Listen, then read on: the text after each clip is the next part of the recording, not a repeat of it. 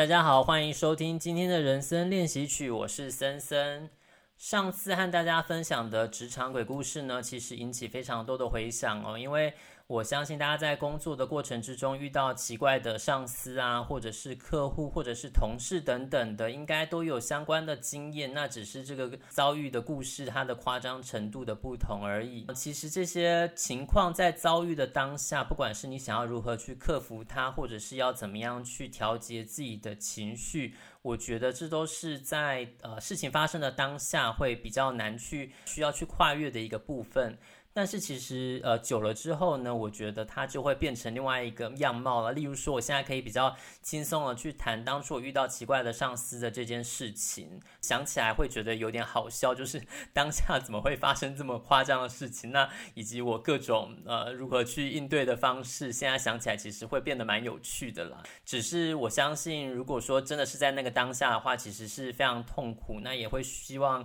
寻找一些寄托，或者是呃寻求一些解决的途径的，那所以也非常欢迎大家，如果有相关的故事的话，也都可以跟我分享啊。那嗯，其实之前分享的有关于我奇怪的上司的故事呢，也只是冰山的一角，因为很多故事其实说出来会很像人身攻击的部分，例如说他夸张的一些卫生习惯啦，或者是身上一些奇怪的气味等等的这些，讲出来都好像在责备他个人一样。诶，但是我还是讲。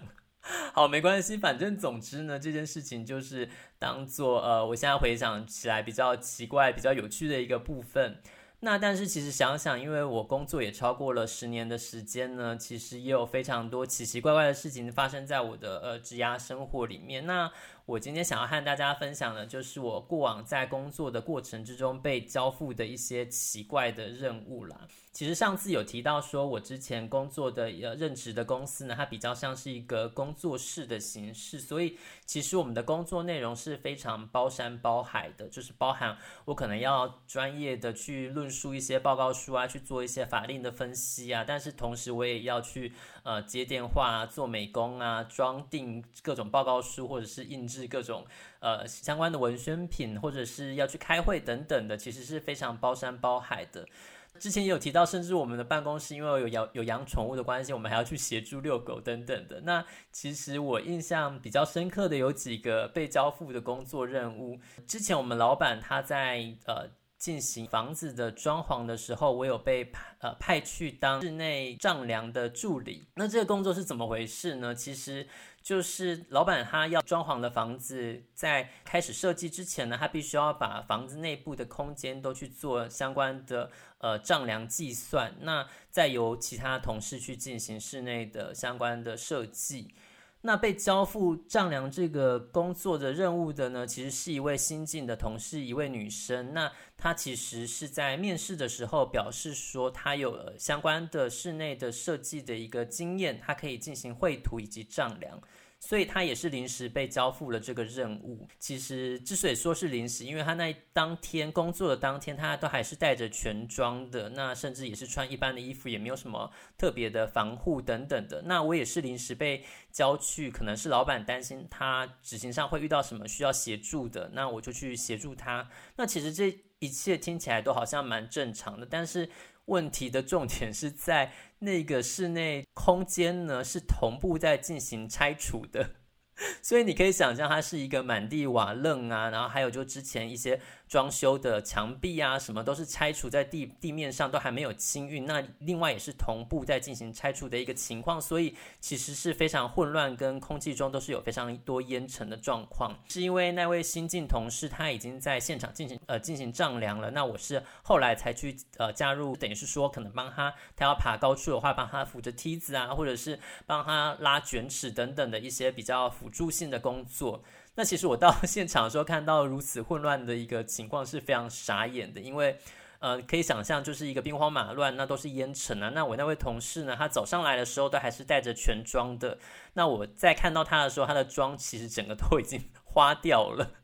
那他的头发也因为汗水整个就都粘在了他的脸上，其实有一点我不敢去直视他，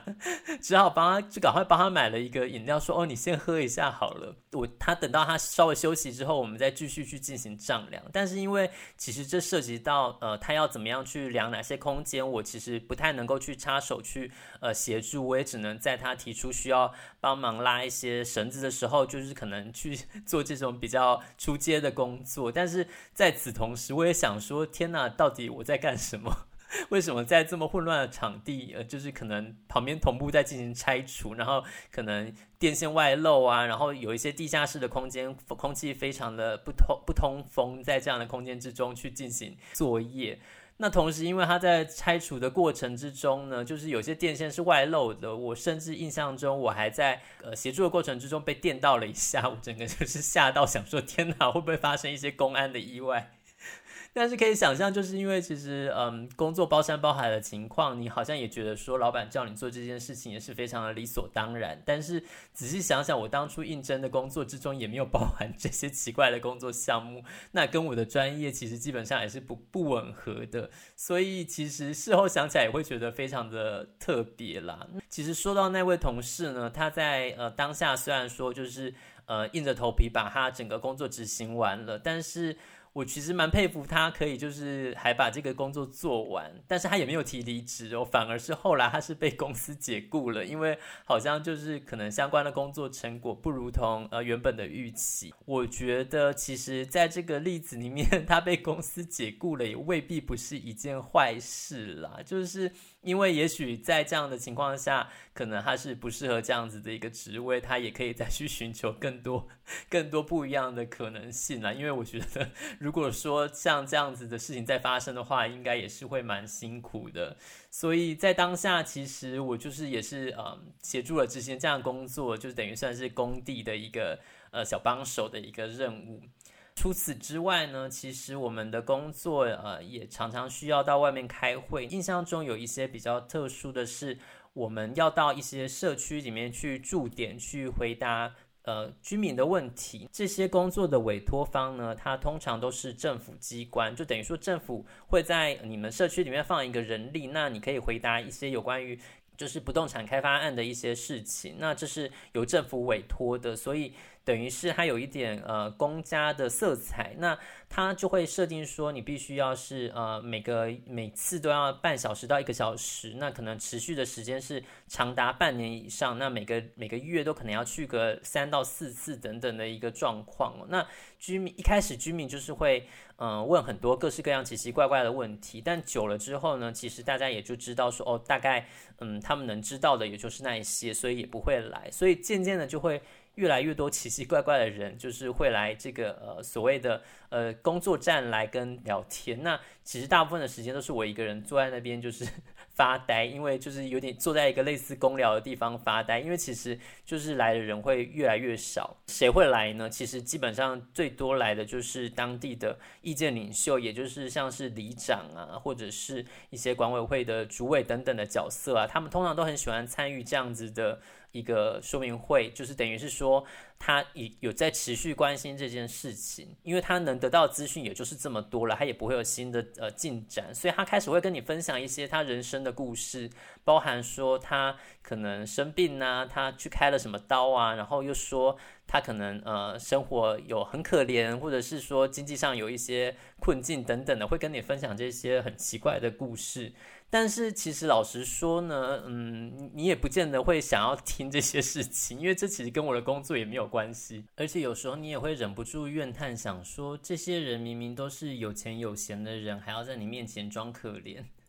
呃，例如他会在分享说他的儿女都在国外念书啊，然后可能一些相关的成就等等的，但是又说他是经济弱势，你心中就会想说，到这到底是怎么回事？他们的价值观是出了什么问题等等的。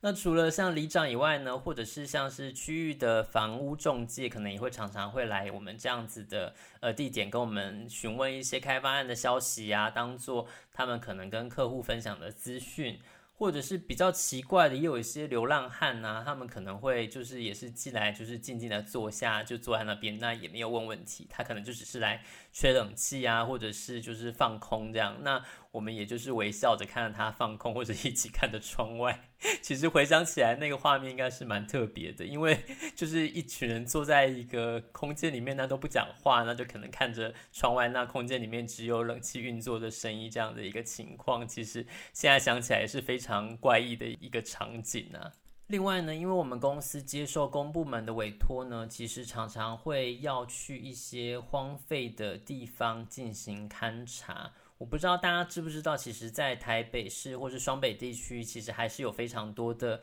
空间是超乎你的想象的。例如说，像是破旧没有人居住的眷村啦，或者是已经废弃的医院，或者是居住品质非常糟糕的一些既有的社区，这其实都是我们常常要去现地进行勘察空间。那因为其实呃。到现场的话，常常我们要走进去就是观察，然后记载，可能像是包含建物的状况啊，或者是材质等等的，或者是我们要抄录一些门牌啊，或者是相关的资讯。嗯，我觉得我不算是一个大胆的人，但去这些地方，我常常都会怀抱着一些恐惧的心态啊。但是，呃，工作需求你还是没办法避免。其实我们办公室里面有一些体质比较敏感的同事，他们是 本身会有点排斥这样子的一些工作，因为好像说去了之后呢，身体都会有一些比较不舒服的反应呢。但是，呃，如果说被交办到这样的工作，你也只能硬着头皮上。那我觉得其中，呃，有些废弃的眷村，因为通常他们是比较是呃单楼层的一个建筑物，那至少。